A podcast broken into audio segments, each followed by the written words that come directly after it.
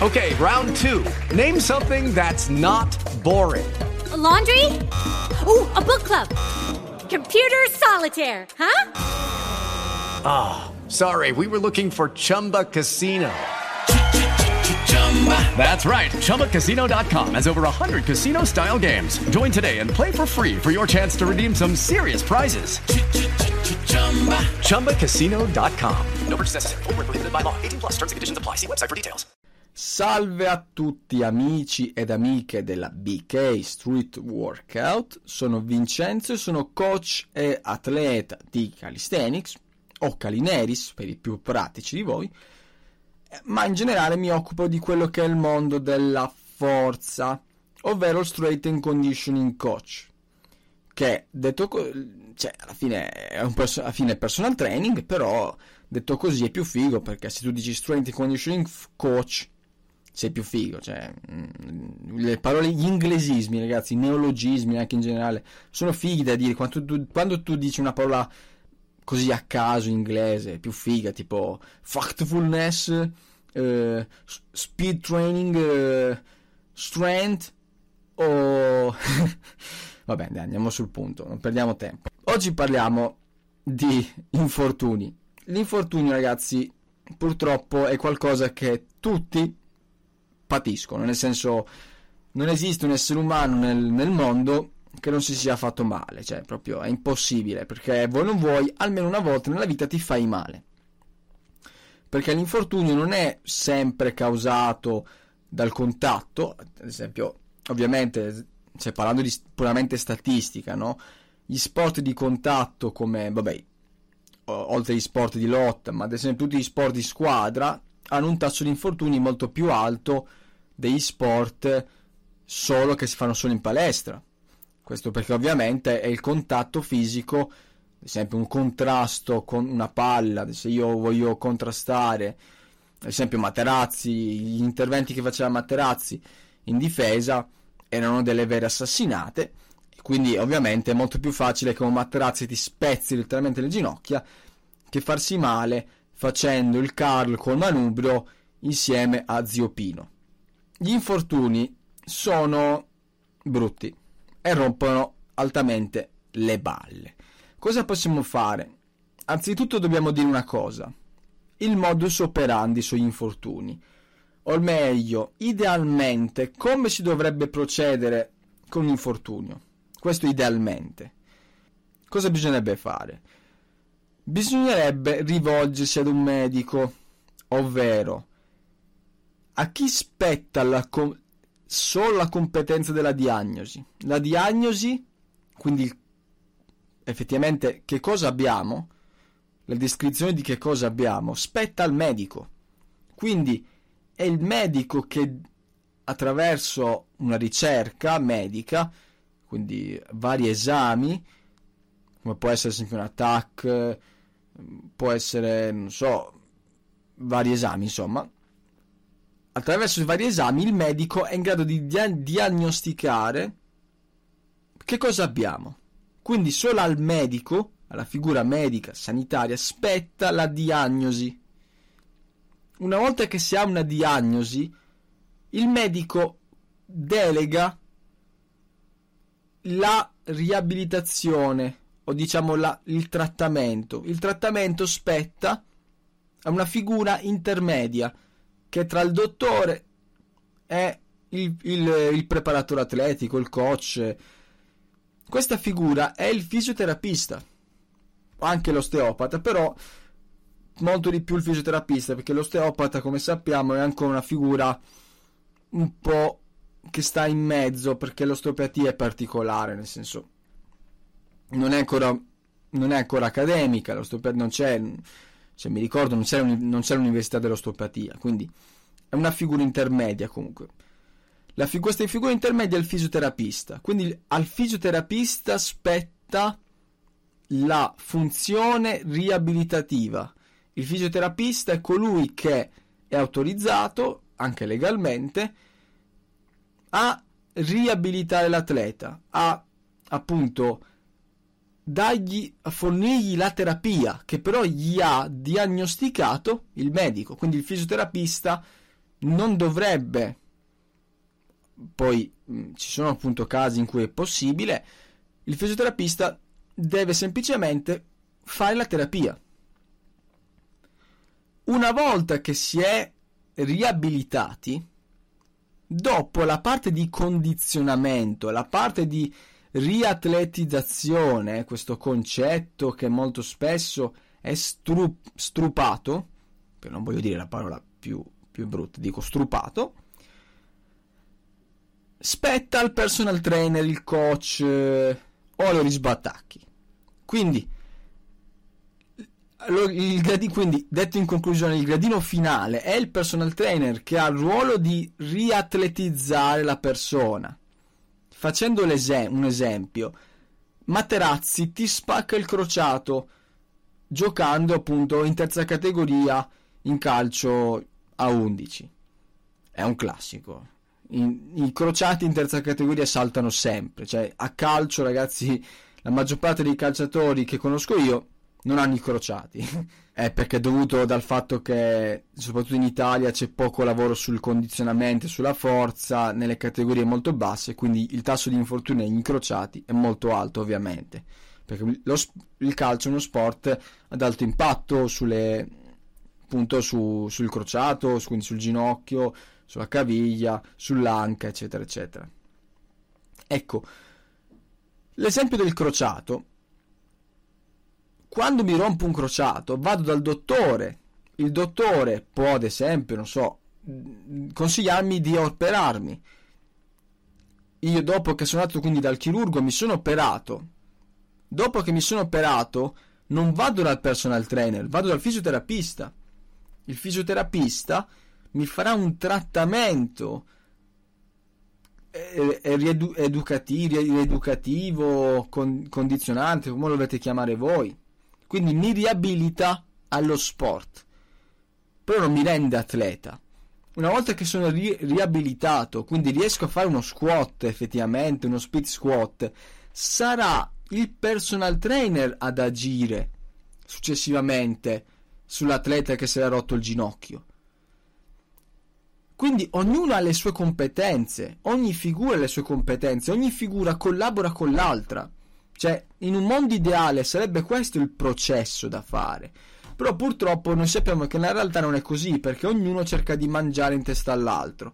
C'è il, fisi- il fisioterapista che tenta di fare il personal trainer, e ci sono i personal trainer che tentano di fare i fisioterapista, i fisioterapisti. Vabbè, questa è una polemica che non voglio entrare, perché ovviamente sappiamo che il mondo è complicato.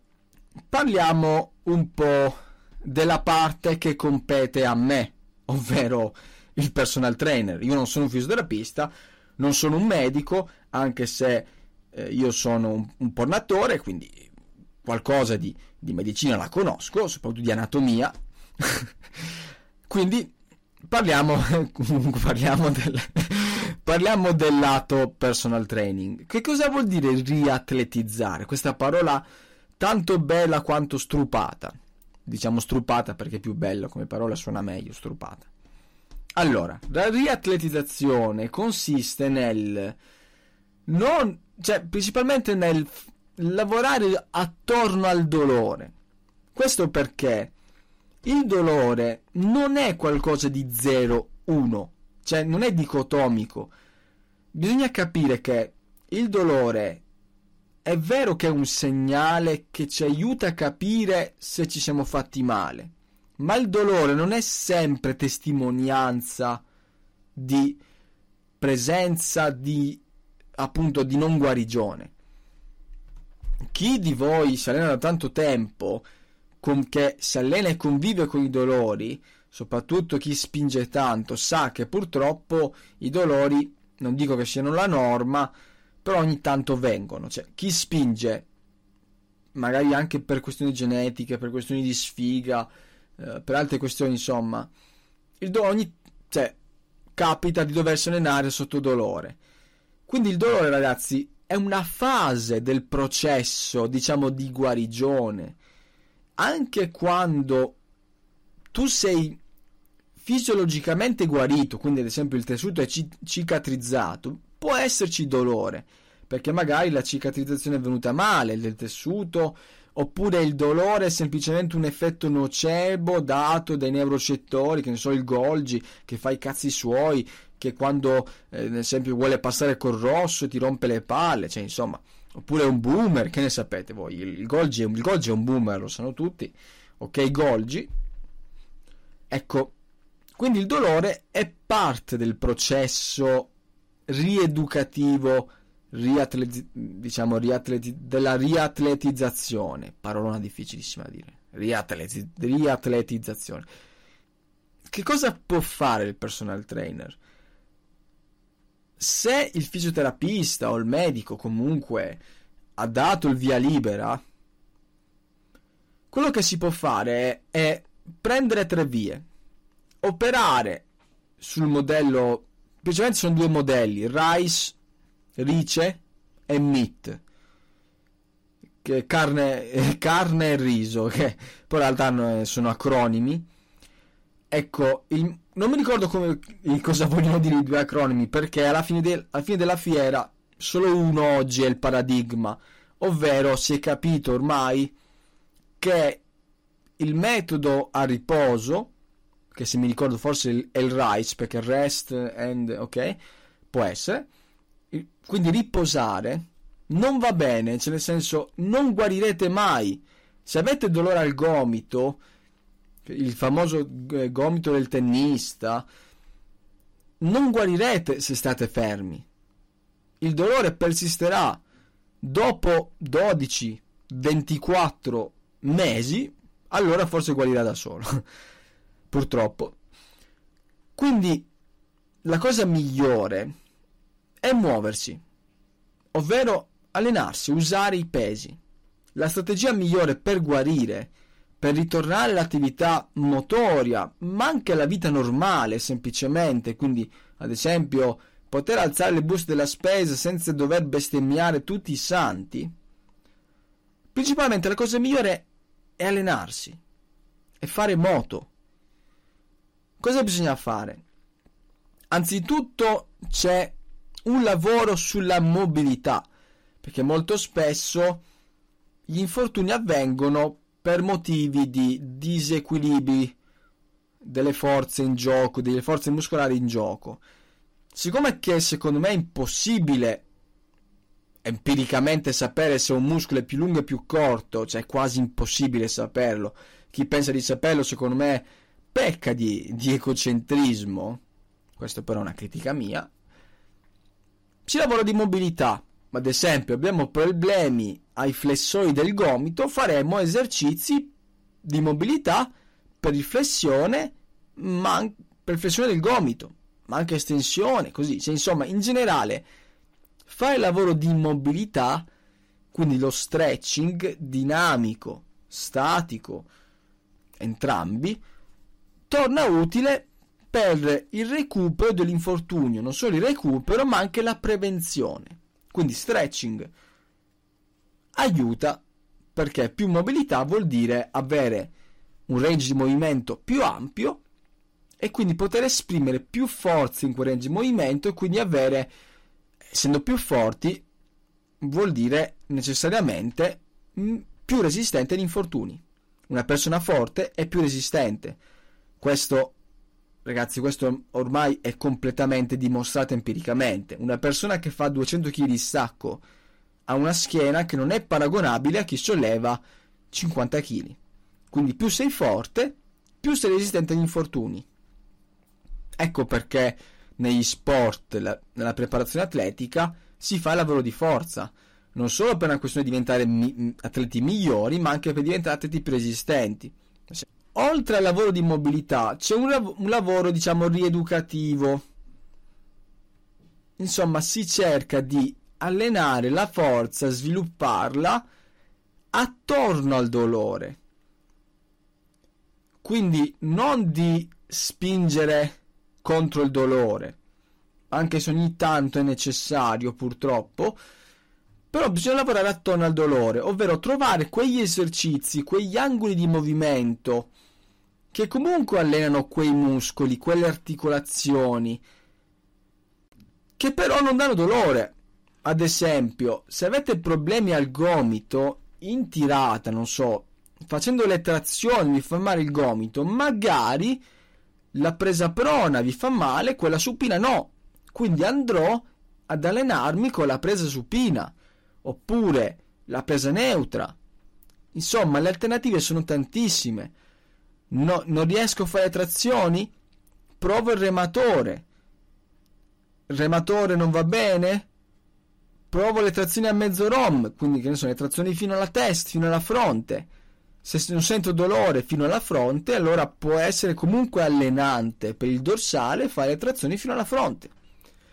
Quindi allenare i mezzi movimenti, allenare quindi il rom, range di movimento diversi, angoli diversi dello stesso esercizio, oppure usare esercizi diversi con strumenti diversi, quindi bilanciere sagomati, le macchine, possono essere alternative valide per allenarsi, ottenere comunque risultati estetici di forza e comunque condizionarsi e quindi recuperare più in fretta dall'infortunio, perché ricordiamo il concetto è sempre quello: per recuperare da un infortunio la cosa migliore è muoversi, non è stare fermi, perché appunto il concetto di vascolarizzazione, cioè portare appunto quei fluidi, quei cazzi vari che servono nel corpo per guarire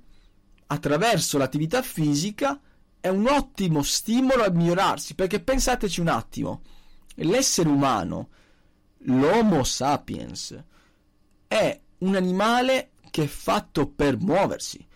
Se nella, nel Pleistocene l'Homo sapiens non si muoveva perché, ah mio Dio, ho il, ten- ho il gomito del tennista, l'Homo sapiens del Pleistocene si sarebbe già estinto, perché non è che dice alla tigre: eh no, oggi non posso correre perché c'ho dolore all'anca, magari facciamo settimana prossima.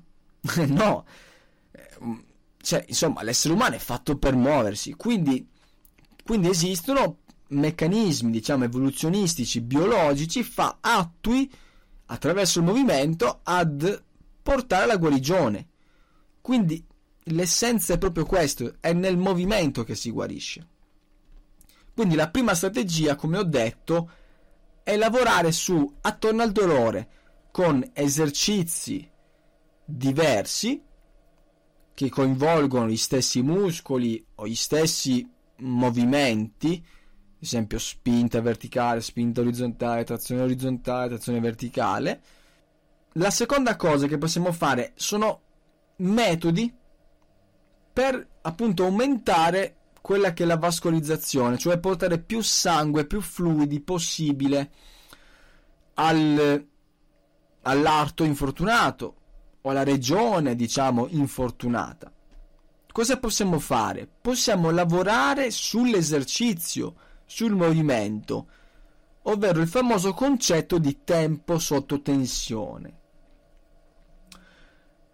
Il tempo sotto tensione è semplicemente quanto dura un esercizio. Ad esempio, se io fa- ho un problema al gomito, al bicipite, facendo un, un esercizio di curl col manubrio in cinque secondi di salita sto dando uno stimolo che può essere efficace. Quindi, ad esempio, quindi, cioè, scusate, non ad esempio, quindi possono esserci, in base alla situazione, in base al trattamento, può essere utile lavorare sul tempo sotto tensione. Ad esempio, salite controllate, discese controllate. Ad esempio, abbiamo detto, mi fa male il bicipite, faccio una salita non veloce, controllata, e una discesa molto lenta con un peso basso.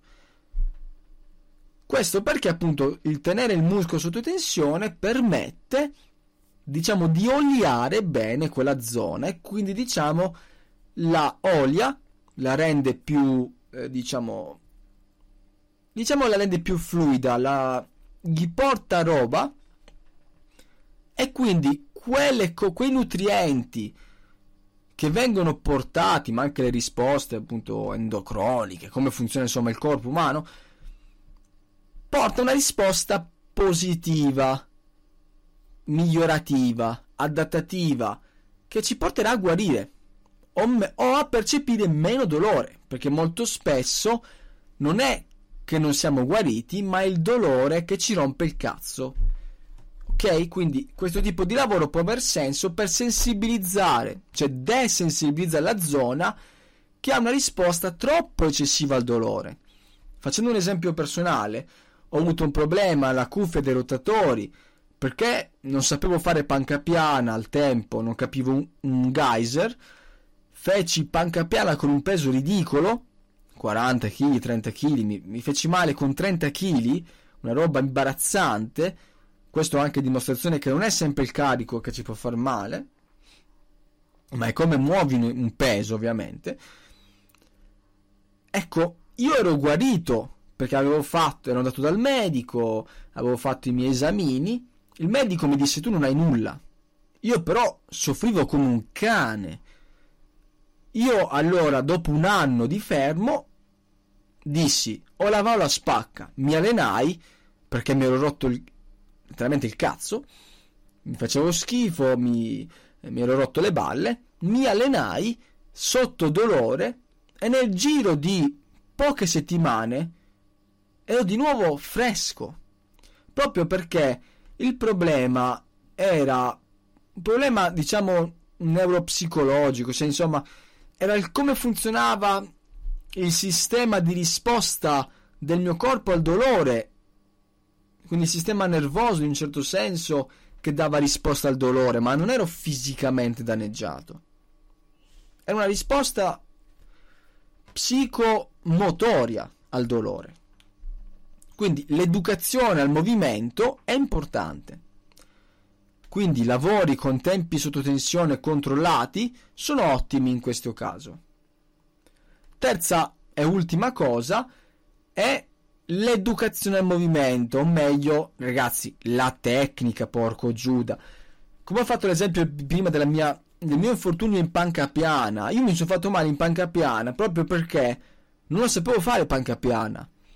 Quindi rivediamo la tecnica, cioè nel senso, se ci siamo fatti male, magari tecnicamente facciamo esercizi di merda, o perché abbiamo scarsa tecnica, o perché abbiamo scarso controllo, oppure perché carichiamo troppo rispetto al nostro livello. Ok? Quindi questo è importante. La terza e ultima cosa è sempre anche questo qui, sempre riprendendo il T U T, quindi il tempo sotto tensione, migliorare la tecnica del movimento, perché magari il problema era dovuto al fatto che, mo- che noi facevamo movimenti in angolazioni non corrette.